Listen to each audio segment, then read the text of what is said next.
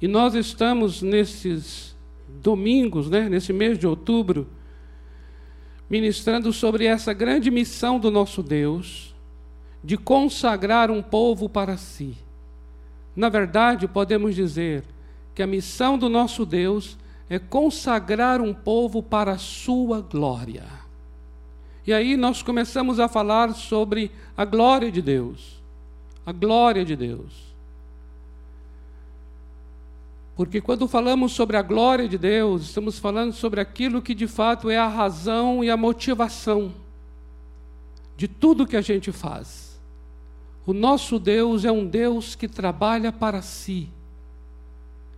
O nosso Deus é um Deus que trabalha para que se cumpra o seu propósito soberano. A palavra do Senhor fala sobre de que de Deus, por Deus e para Deus são todas as coisas.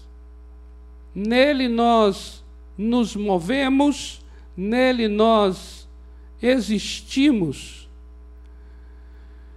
A palavra mostra o quanto nosso Deus é de fato o centro em torno do qual tudo gira, o fundamento sobre o qual tudo é edificado.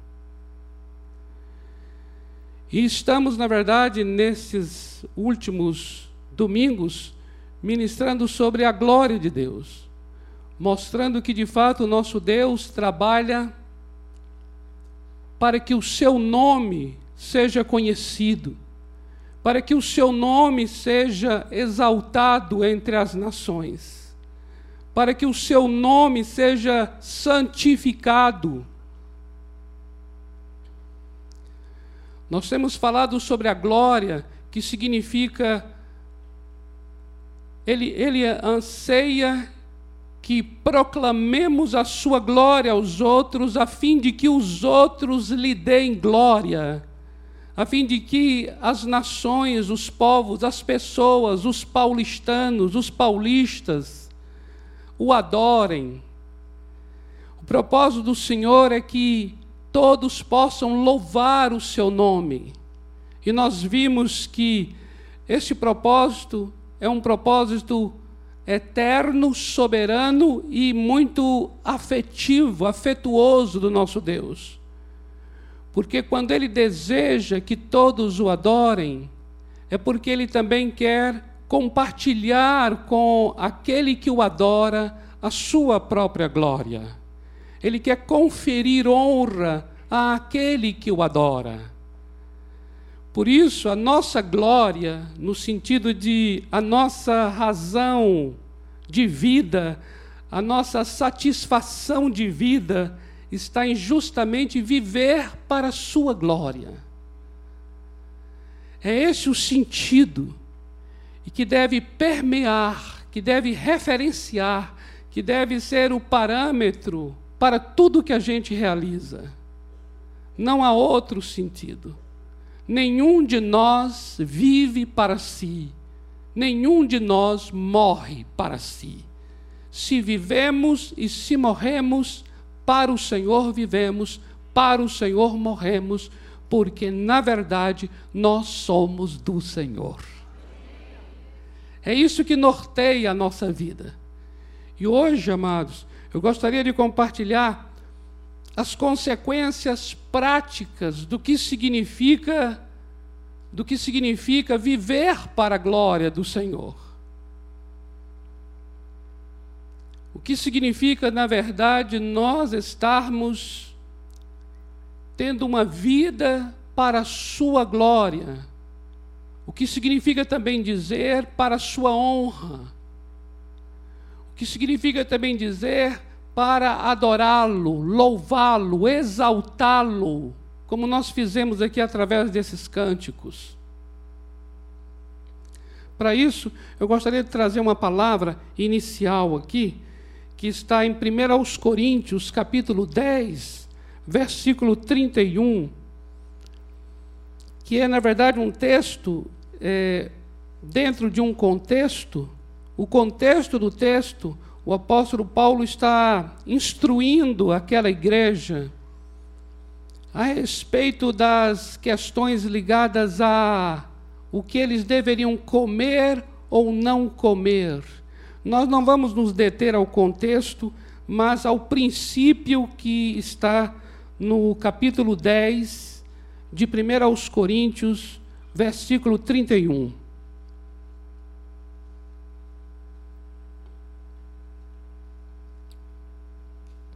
Diz assim a palavra: portanto, quer comais, quer bebais.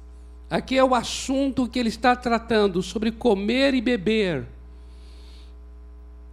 Mas agora o apóstolo estende para tudo que a gente vem a realizar e a fazer, seja o que for. Veja que ele amplia, ele diz assim: olha, portanto, quer comais, quer bebais, ou façais outra coisa qualquer, fazei tudo para a glória de Deus. Amém? Observe que ele está aqui agora trazendo essa palavra para a glória de Deus, relacionando com tudo que a gente vier a fazer, seja o que for desde os movimentos mais simples, talvez até insignificantes, até os momentos mais profundos, mais complexos, num dia, numa semana, num mês. Isso aqui permeia todas as áreas da vida. E aqui fala de uma questão individual, pessoal, tudo que fazemos pessoalmente. Aqui fala de família, tudo que é feito no ambiente familiar. Aqui fala de trabalho, aqui fala de profissão, aqui fala de relacionamentos, aqui fala de lazer, qualquer atividade, quaisquer atividades, quaisquer movimentos nossos. O apóstolo está dizendo que tudo seja para a glória de Deus. Por isso, amados, a primeira coisa que eu gostaria de destacar aqui é que a nossa motivação, a nossa motivação, e eu digo motivação não só para o que realizaremos, mas a nossa motivação para viver. Uma motivação de vida, motivação no sentido de razão, motivação no sentido daquilo que me dá sentido a nossa motivação é a glória de Deus. Amém? Observe isso. Eu sei que isso é extremamente desafiador para nós. E eu creio, quando eu digo desafiador, eu queria que você entendesse que, apesar de nós concordarmos com o que acabamos de falar, e todos nós confessarmos amém àquilo que foi dito, eu quero destacar que nós somos os maiores opositores ao que acabamos de dizer. Porque esse assunto da glória de Deus, há séculos e séculos, se rivaliza, há uma rivalidade em relação à nossa própria glória. Nós somos pessoas que, desde que nos entendemos por gente, vivemos para nós. Vivemos para aquilo que nos é agradável, vivemos para aquilo que nos é satisfatório, vivemos para aquilo que nos é prazeroso. Desde sempre. E aí nós encontramos agora as Escrituras Sagradas, encontramos agora o nosso Deus, temos uma experiência agora com Ele nascemos de novo, nos tornamos seus, seus filhos. E dessa experiência, amados, nós agora começamos a aprender que a nossa vida não é para nós, que a nossa vida é para a glória de Deus. E isso começa, começa a nos incomodar profundamente, ainda que a gente não tenha consciência real des, deste incômodo, mas isso começa a nos incomodar, porque mexe com as nossas estruturas, estruturas egoístas que nós trazemos desde sempre, estruturas vaidosas que nós trazemos desde sempre. Fazer orações do tipo: não seja a minha vontade, Senhor, mas somente a tua, São orações difíceis. Nós acabamos de cantar aqui um cântico bastante profundo, desafiador, que diz assim: se ele não curar, ele é, continua sendo Deus. Se ele curar, ele continua sendo Deus. Se vier a doença, ele é Deus. Se ele sará, ele é Deus. Se não sará, ele é Deus. E se incomoda profundamente. Porque esta, esta verdade, essa realidade da soberania de Deus, que é uma supremacia absoluta sobre o nosso querer, sobre a nossa vontade, sobre o nosso interesse, isso nos esmaga profundamente. Quando nós lemos um texto, por exemplo, de 2 aos Coríntios 5, 15, que diz assim: olha o que diz o texto. E ele morreu, falando agora do Senhor Jesus, e ele morreu por todos, para que os que vivem não vivam mais para si mesmos, mas para aquele que por eles morreu e ressuscitou. Por mais que eu e você concorde inteiramente com essa palavra, nós sabemos o quanto ela nos inquieta, ela nos confronta e ela nos incomoda. Está declarando aqui que o Senhor Jesus morreu e ele morreu com um propósito para que os que vivem não vivam mais para si mesmos, mas a partir de agora vivamos para aquele que por nós morreu. Isso significa que se ele morreu por nós, ele agora tem o direito legal sobre nós. Ele agora nos comprou com esta morte pelo seu sangue e cada um de nós não é mais de nós mesmos, mas agora nós pertencemos àquele que nos comprou. Amém? Não é maravilhoso? É maravilhoso.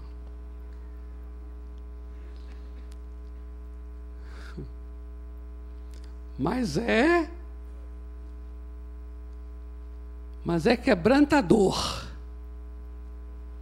Porque é uma palavra para nos quebrantar mesmo não há vida para nós quando vivemos para a nossa própria vida. Nós nascemos para o nosso Deus. Amém? Isso é tremendo. Isso é tremendo. Queridos, a busca pela glória de Deus deve ser colocada muito acima da busca do nosso próprio bem. A busca pela glória de Deus deve estar acima da busca pelo bem do outro. Observe bem isso. A busca pela glória do nosso Deus deve estar acima de buscar o nosso bem, o nosso bem-estar e até mesmo o bem-estar do outro. Queridos, quando nós estamos ministrando a salvação para alguém, nós não estamos ministrando primeiramente, entenda bem, primeiramente por causa do bem que se dará na vida do outro. Nós estamos ministrando essa salvação para que o nosso Deus seja glorificado primeiramente é a glória para Deus. Por quê? Porque ninguém nasceu para ser salvo. Ninguém foi criado para ser livrado. Nós fomos criados primeiramente para o louvor da glória do nosso Deus. Aleluia! Isso quer dizer que, mesmo que não existisse a condenação, mesmo que não existisse o pecado, mesmo que não existisse Satanás, mesmo que não existisse o mal, ainda assim existe o nosso Deus e digno, eternamente digno de ser glorificado. Uh! Uh!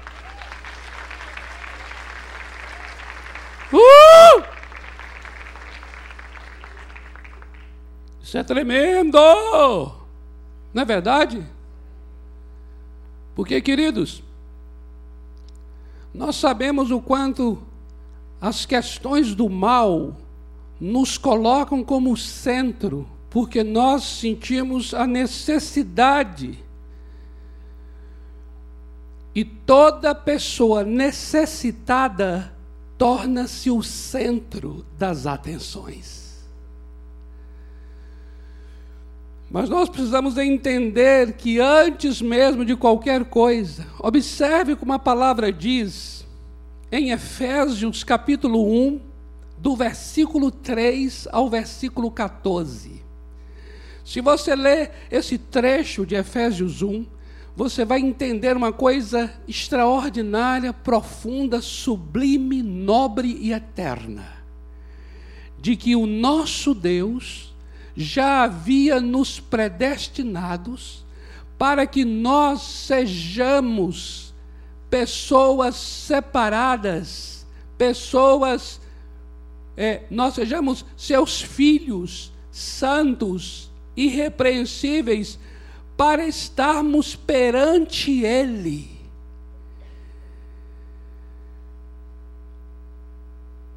você observa que já havia um propósito muito anterior a tudo que hoje existe, um propósito anterior à queda do homem, um propósito anterior a Satanás e ao pecado.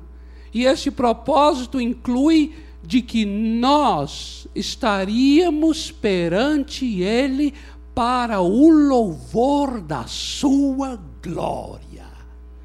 Isso é sublime, isso é tremendo, isto é soberano.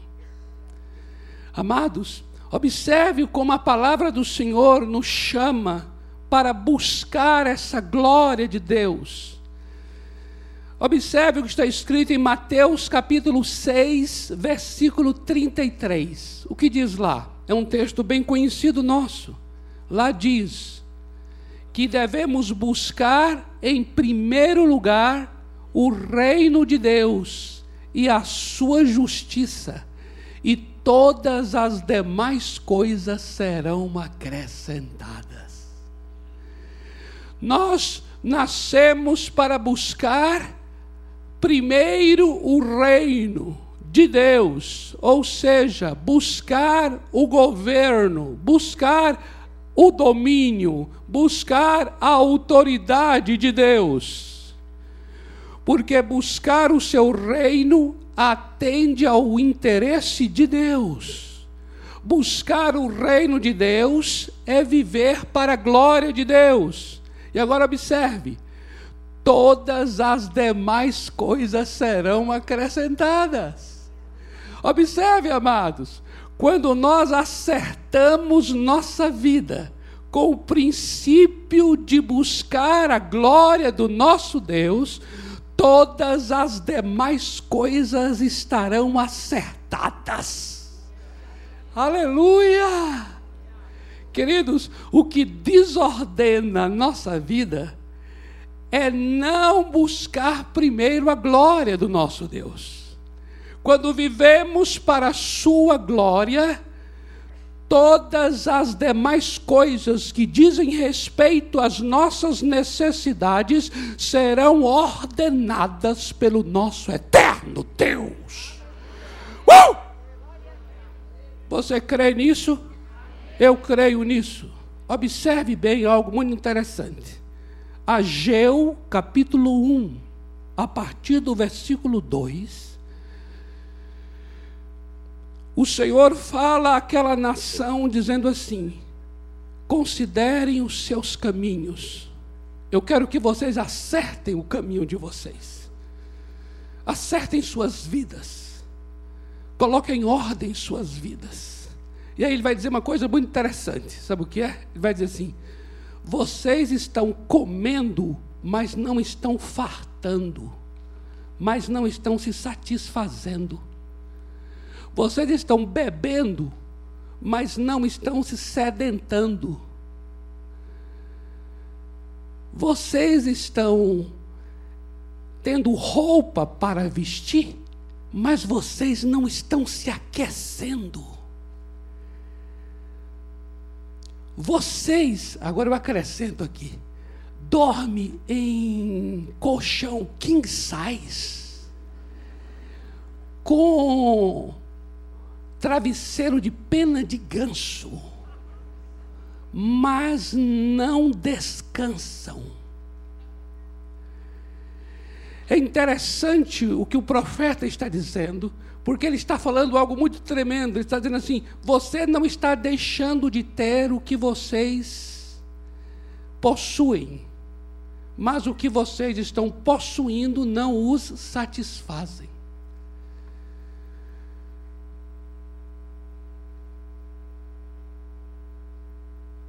É tão interessante isso. E ele prossegue dizendo: Olha, vocês plantam, até que plantam muito, mas vocês, na hora de colher, colhem pouco. E o que vocês colocam no bolso é um bolso furado. Não é que vocês não têm dinheiro, vocês têm dinheiro, mas no final da semana, no final do mês, você fala assim: Gente, nem parece que eu recebi hoje o aumento. A coisa se esvai, a coisa some. E sabe como o Senhor vai dizer? Ele vai dizer assim: sabe por que estas coisas estão acontecendo? Porque cada um está tão voltado para a sua própria casa e abandonaram a minha casa por causa da minha casa é que o, o, a terra, a terra está segurando o fruto, retendo o fruto. Porque vocês abandonaram minha casa, é que a nuvem está retendo as águas da chuva. Sabe o que isso significa, amados? Que todas as coisas da nossa vida ficam totalmente desgovernadas e desordenadas, amados. E não é por falta de esforço, não é por falta de dedicação. Não é que não estamos tendo as coisas, estamos tendo, mas essas coisas não estão nos satisfazendo. Quando ele diz assim: você come, mas não satisfaz. Você bebe, mas tem a sensação de que parece que não bebeu. Continua com sede, continua com fome. Observa, queridos, tudo, tudo se desordena. Até o metabolismo se desordena porque come e não satisfaz tudo na vida se desordena. E por que isso aconteceu? Porque vocês não estão mais buscando a minha glória. Porque é justamente nesse capítulo que ele vai falar sobre a glória da última casa. enquanto cada um está voltado para sua própria casa.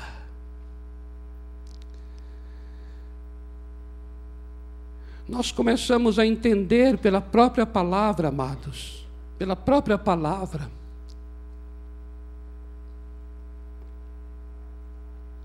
que a glória de Deus ela equilibra todas as áreas e traz saúde a todas as áreas. Assim como não viver para esta glória desordena, desequilibra e adoece todas as nossas demais relações. Queridos, o ministério do Senhor Jesus foi todo ele para a glória de Deus. E para a glória de Deus significa que não foi um ministério para atender às necessidades das pessoas. Foi um ministério para satisfazer a vontade de Deus. Em João 4,34, Jesus diz assim: Uma comida eu tenho para comer. E essa comida é fazer a vontade de Deus e completar a sua obra. E lá no capítulo 17 de João, versículo 4, Jesus diz assim: Te glorifiquei na terra. Observe, eu te dei glória, Pai, completando a obra tu me deste para fazer. O Senhor Jesus em tudo o que fazia, era norteado pela glória de Deus. A glória de Deus era a sua origem, a glória de Deus era o seu destino.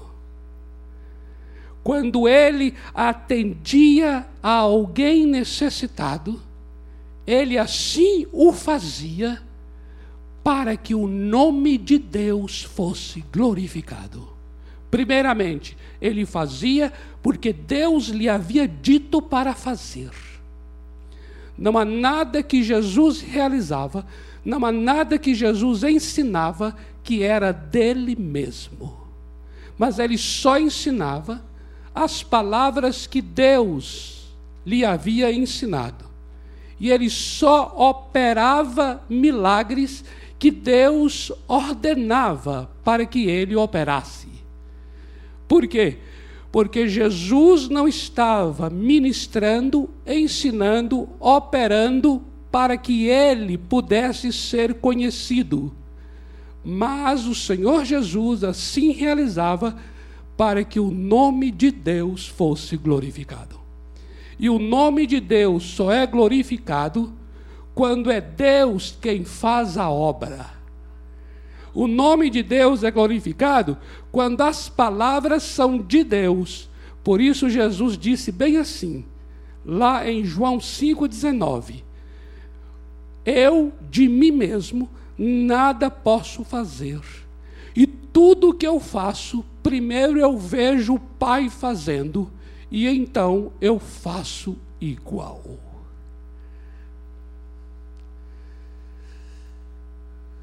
Porque ele mesmo disse: Eu não vim de mim mesmo, eu fui enviado pelo Pai.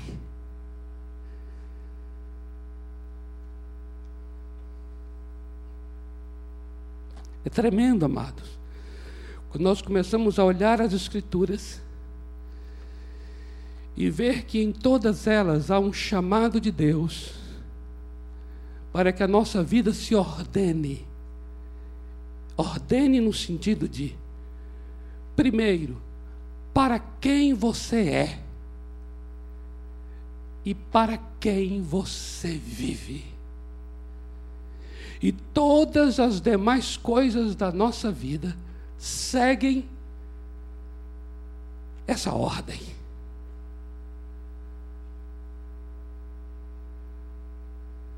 Enquanto não for bem ordenado para quem eu sou e para quem eu vivo, todas as coisas que me acontecem ficam um caos, uma desordem.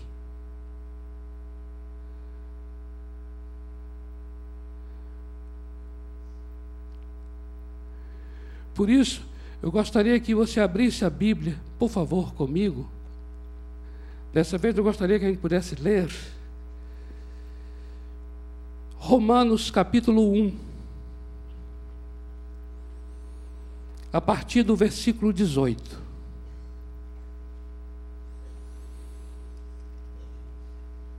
E aqui Romanos 1, 18.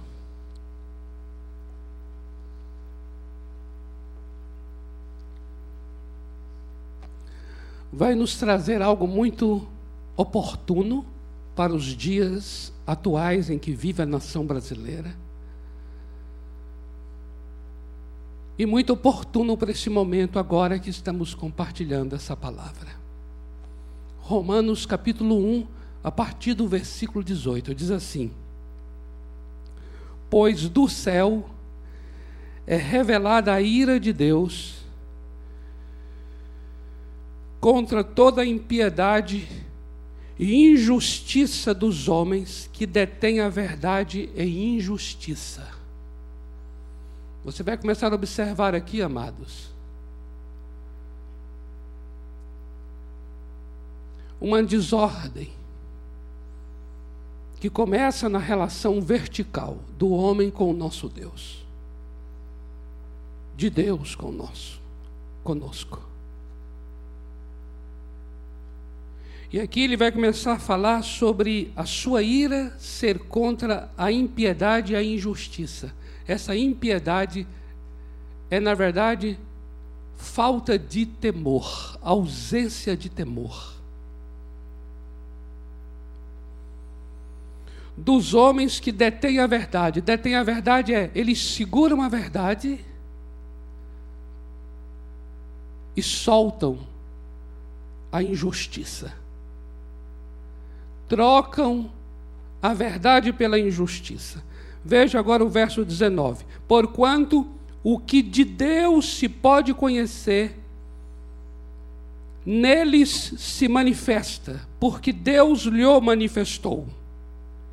Pois os seus atributos invisíveis, observe, os atributos invisíveis do nosso Deus, o seu eterno poder e divindade, são claramente vistos desde a criação do mundo, sendo percebidos mediante as coisas criadas, de modo que eles são indesculpáveis, inexcusáveis. Agora atenta para o versículo 21. Porquanto tendo conhecido a Deus, observe agora, amados, isso aqui é a parte mais forte que eu considero desse texto. Observe. Porquanto, tendo conhecido a Deus, contudo não o glorificaram como Deus, nem lhe deram graças, antes nas suas especulações se desvaneceram e o seu coração insensato se obscureceu.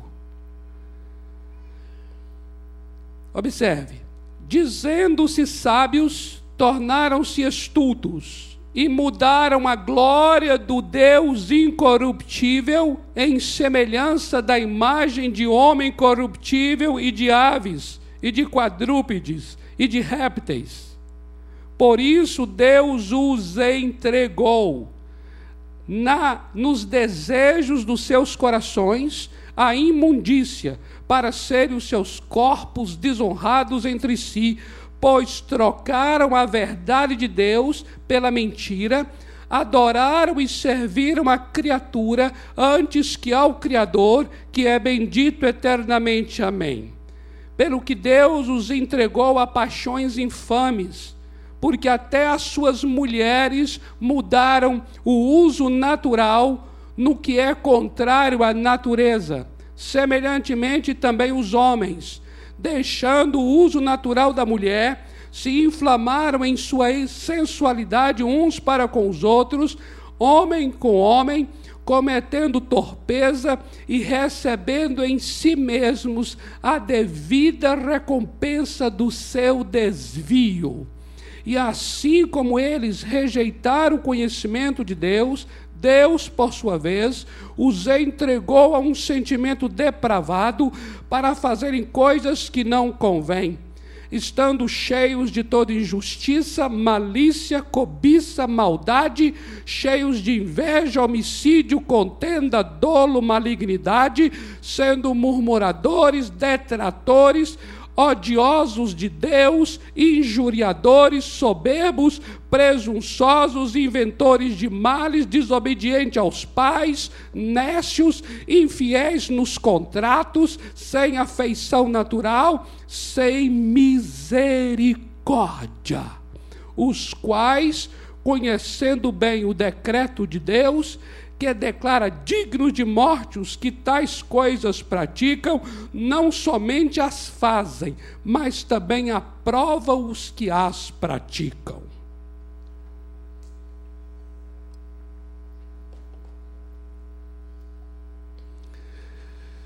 Amados, isso aqui é uma descrição forte, nua e crua do que nós estamos vivendo nesses dias. Você concorda? E onde é que tudo isso começa? Observe. O que nós estamos lendo aqui agora é uma lista de uma desordem e de um caos. E de onde procede essa desordem, este caos? Procedem do momento em que, tendo conhecido a Deus, não o glorificaram como Deus. Versículo 21. Tendo conhecido a Deus, não o glorificaram como Deus. E eu queria agora apresentar a vocês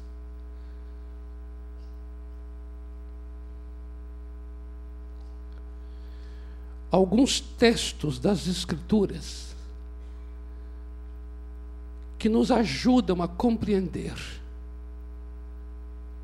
o que significa glorificar como Deus aquele que eu conheço ser Deus. Entenda bem isso, amados. Eu estava meditando sobre isso e ouvi o peso disso e a seriedade disso. Todos nós conhecemos a Deus, numa medida ou noutra. O Brasil conhece a Deus numa medida ou noutra. Eu ouso dizer que as nações conhecem a Deus, porque o próprio texto diz que pela, pela criação o nosso Deus é revelado e é conhecido.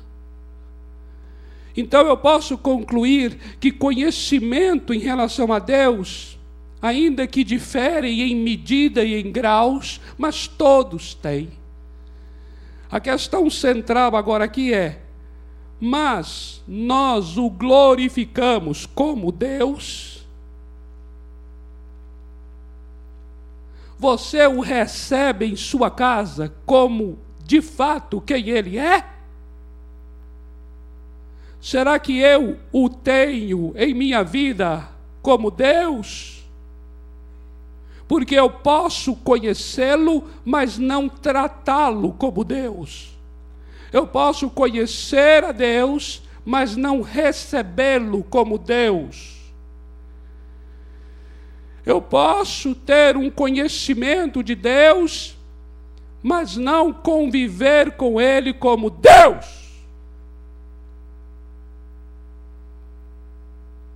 E aí nós nos encontramos no que eu chamo de um ateísmo funcional não é aquele ateísmo de dizer que não crê em Deus, porque nós todos cremos, mas é aquele ateísmo funcional, ou seja, nas questões funcionais da vida, nós não nos relacionamos com Deus como Deus.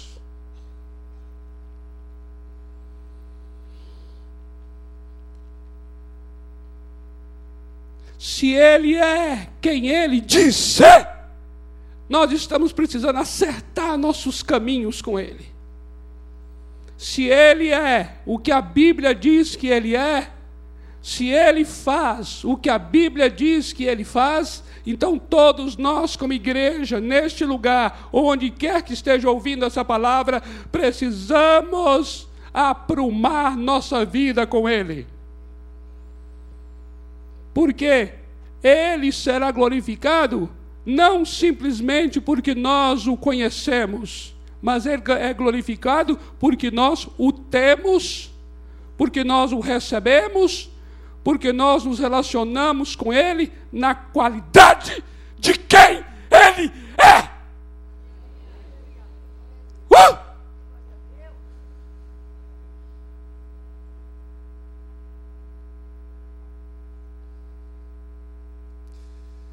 Então eu queria só mencionar algumas coisas aqui.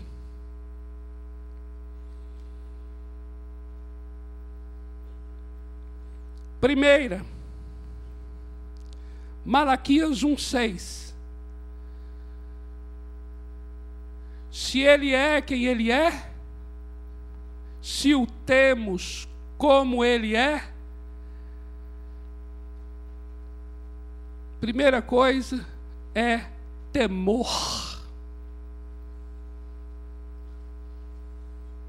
A palavra do Senhor ao seu povo, amados, é uma palavra que diz assim: se eu sou pai, como vocês dizem que eu sou, onde está o temor para comigo?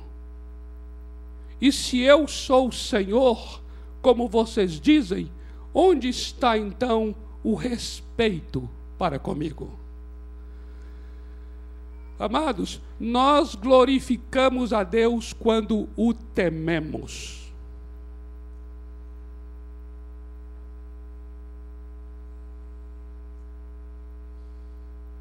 O nosso Deus é glorificado em nosso temor. Você concorda? Porque, queridos, olha, se você sabe que você está na presença de Deus, onde quer que você esteja, dentro da tua casa, dentro do banheiro, dentro do escritório, dentro do consultório, dentro do ônibus, dentro do carro.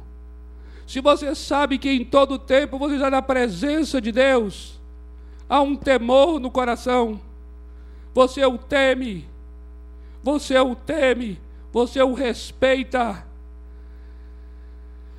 e isso o glorifica. Porque não é, não é uma questão de somente conhecer, é o que o texto diz aqui. Tendo conhecido a Deus, não o glorificaram como Deus. E eu diria aqui agora: temer a Deus é glorificá-lo como Deus.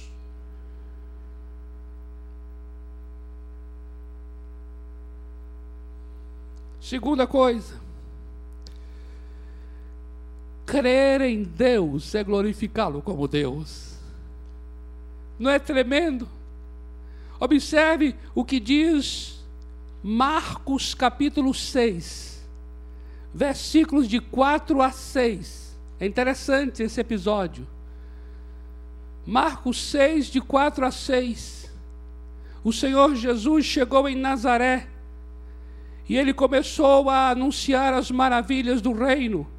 E ele começou a operar, a operar curando os enfermos, mas existiam pessoas ali que conheciam Jesus desde pequeno, porque Jesus foi criado em Nazaré, e eles não honraram Jesus. Eles não o honraram. O Senhor Jesus chega a dizer que profeta não tem honra dentro da sua própria casa. Por quê? Porque Jesus estava na casa dele mas aquelas pessoas não o receberam como Messias, não o receberam como Salvador, não o receberam como Deus, não o receberam como alguém que tinha poder sobre demônios, sobre enfermidades. Não, eles não creram. A Bíblia diz que por causa da incredulidade, Jesus não pôde realizar milagres mas somente algumas curas.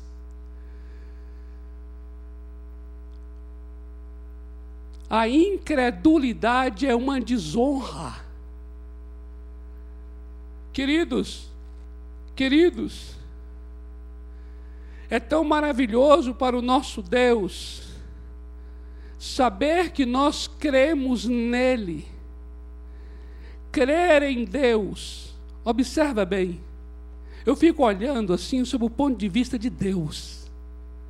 Se eu fosse Deus, e eu olhando para pessoas que estão em circunstâncias tão adversas, tão difíceis, mas mesmo assim, diante de tanto deserto, diante de tanta sequidura, diante de tanta coisa sem, sem saber por onde, sem ter recurso, e essa pessoa continua crendo em Deus. O nosso Deus é glorificado.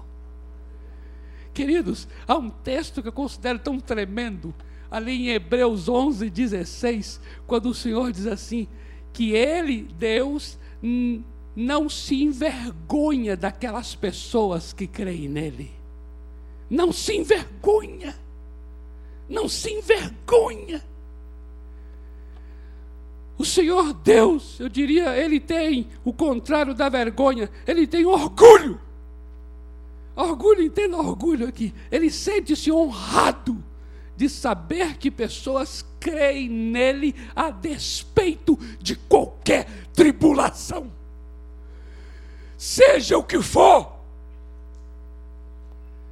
E aí eu volto a mencionar esse cântico aqui que nós cantamos, seja o que for, se ele vai me curar, ele é Deus e eu continuo crendo que Ele é Deus.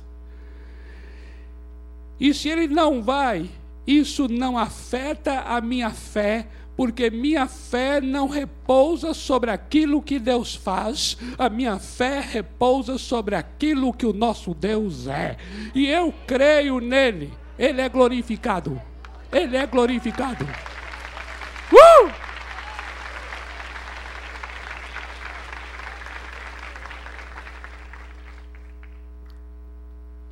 Seria até bom se os irmãos aqui desse cântico trouxessem esse cântico de novo. Eu vou pedir ajuda dos irmãos aqui para trazer esse cântico novamente.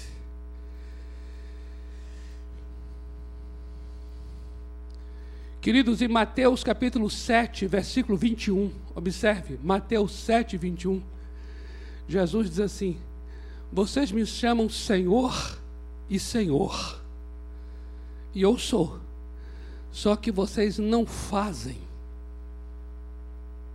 a minha vontade. Isso quer dizer o quê? Isso quer dizer que a obediência é uma forma de glorificar o nosso Deus. Porque se eu reconheço que o seu nome é Senhor, mas eu só o glorifico como, como Senhor, Amados, saber que Ele é Senhor é uma coisa, glorificá-lo como Senhor é outra. Quando eu o obedeço, eu estou glorificando como Senhor. Tremendo isso. A palavra do Senhor diz em Mateus 5,16: que quando nós somos luz, nós vamos glorificá-lo, porque as pessoas vão ver a nós, que somos a luz, e vão glorificar ao nosso Deus que está nos céus. A palavra do Senhor diz que quando nós damos frutos, João 15, 8. Quando nós frutificamos, o nosso Deus está sendo glorificado. Tremendo, tremendo, tremendo isso. Em 1 Coríntios 6, 20, diz que quando nós santificamos o nosso corpo, e não usamos nosso corpo para a lascívia, a prostituição, a luxúria, a malícia. Quando nós santificamos nosso corpo, ali está escrito que o nosso Deus está sendo glorificado. Glorificai, pois, a Deus no vosso corpo. Amados, a palavra do Senhor diz em 1 de Pedro 4,11 que quando nós falamos as palavras que são de Deus, e quando nós servimos uns aos outros, no poder e na força de Deus, nós estamos glorificando o nosso Deus.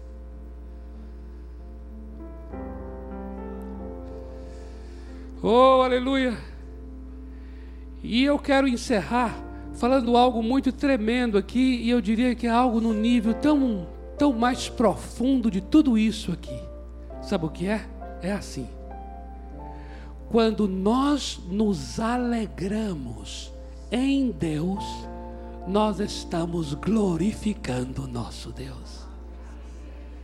Porque isso é mais tremendo e profundo. Porque, amados, veja que coisa linda. Você chegar e dizer assim: Senhor Deus, mais vale um dia em tua presença do que mil dias em qualquer outro lugar. Imagina, tenta, tenta imaginar o Senhor Deus recebendo isso. Você dizendo assim, mais vale estar, nem que seja na porta da tua casa do que habitar nas tendas da iniquidade, dos pecados e dos prazeres.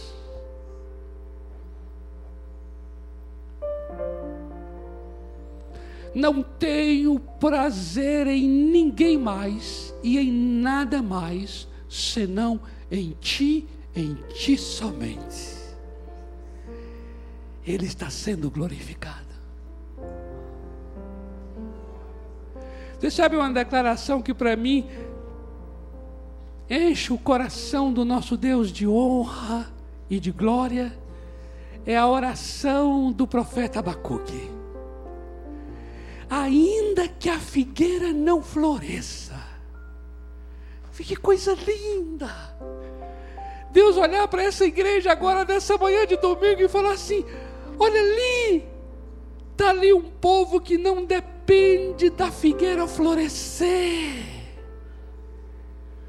Ainda que a figueira não floresça, ainda que o produto da oliveira minta, ainda que não haja fruto na vide, ainda que as ovelhas sejam arrebatadas do curral, todavia eu me alegrarei em meu Deus, o Deus da minha salvação.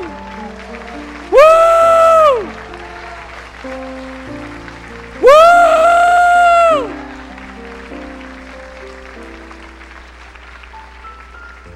Uou!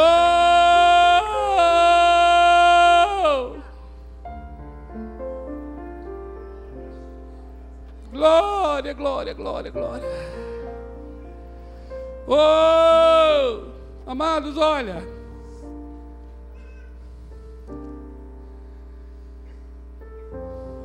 essa paixão por Deus, essa paixão pela Sua glória, é o combustível da nossa vida.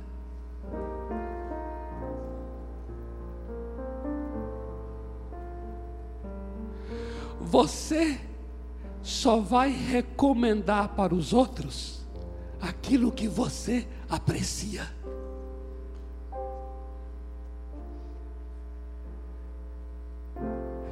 Não é verdade?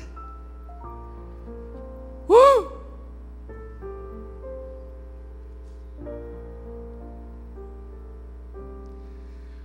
Em sua vida vai ser assim, ó. Não deixarei de falar e de testemunhar aquilo que eu tenho visto e ouvido. Não deixarei de falar e de testemunhar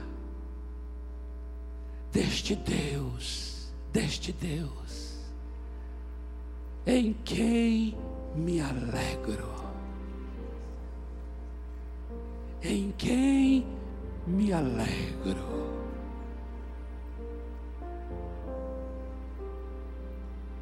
Vamos declarar esse cântico? Vamos ficar em pé? Vamos declarar esse cântico? Esse cântico faz muito sentido agora nesse momento.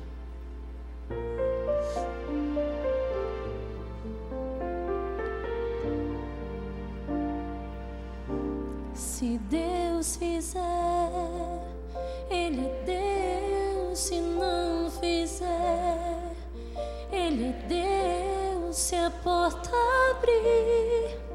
Ele é Deus, mas se fecha, continua sendo Deus. Se a doença vier.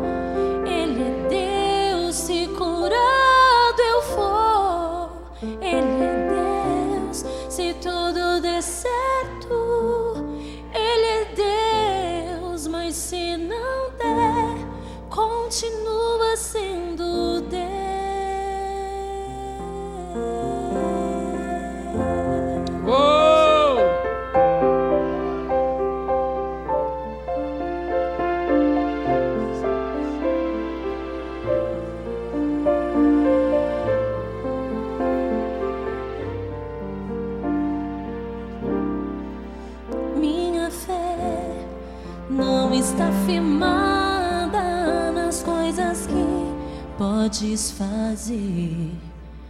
Aprendi a te adorar.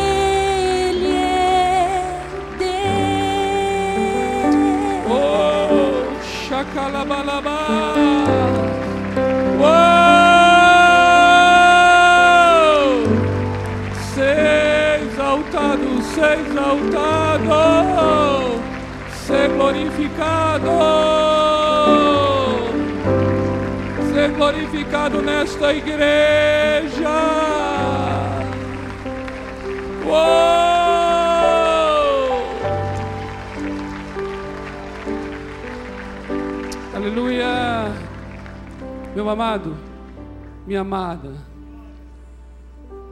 o Salmo 50, versículo 23 diz assim: Eu sou glorificado quando vocês me oferecem sacrifícios de ações de graças.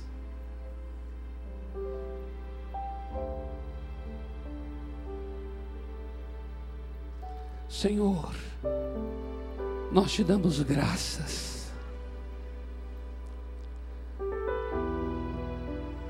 Te damos graças porque te conhecemos.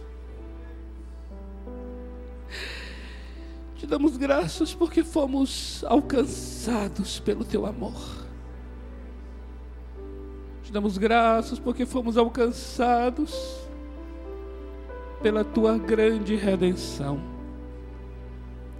Te damos graças, como diz a tua palavra, em tudo dai graças, porque esta é a vontade de Deus. Te damos graças em todas as circunstâncias pelas quais estamos atravessando. Te damos graças. Não te damos graças pelo mal, mas em meio ao mal te damos graças.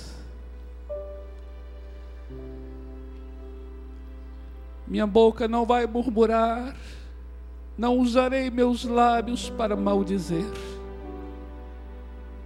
te dou graças pelo teu poder. Te dou graças pelo teu cuidado para conosco. Te dou graças porque os teus ouvidos estão inclinados para o nosso clamor. Te dou graças porque tua mão não está encolhida, a tua mão está estendida para nos abençoar. Te damos graças porque, ainda que a nossa mãe, nosso pai nos abandone, o Senhor jamais nos abandonará. Te damos graças pela tua palavra.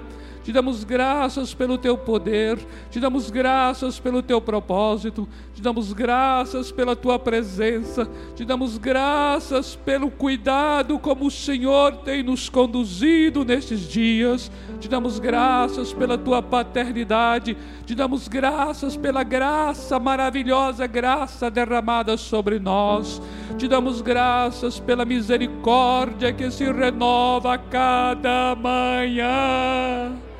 Te damos graças porque, ainda que o choro dure uma noite, a alegria com certeza virá ao amanhecer. Te damos graças porque tu és conosco em todo o tempo.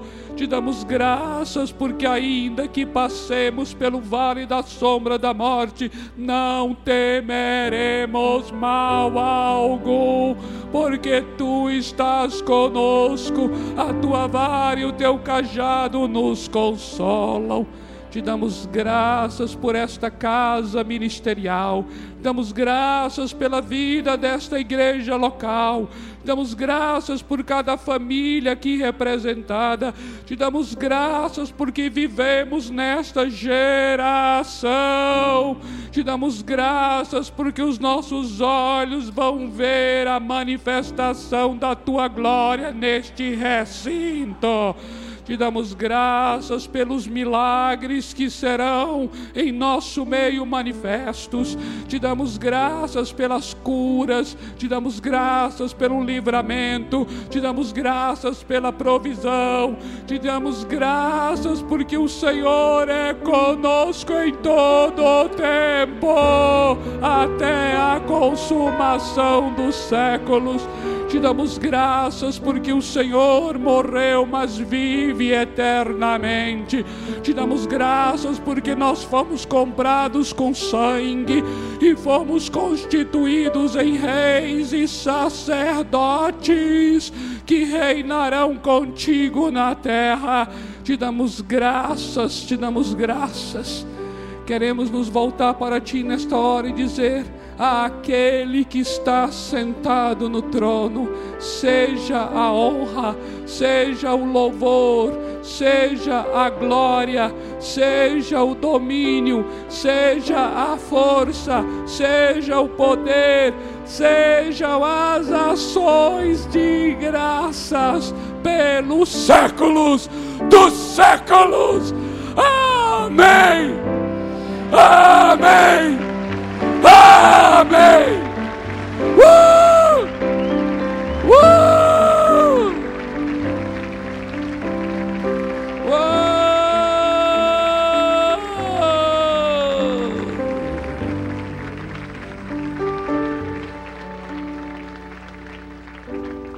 Oh, aleluia! Amado, que o amor de Deus Oh, amor de Deus! A graça do Senhor Jesus e a comunhão do Espírito Santo seja com o teu coração agora, seja com a tua casa, seja com a tua família, desde agora e para sempre. Amém. Amém. Amém. Uou! Vá na paz do Senhor. Dê um abraço aí à pessoa que está próxima de você.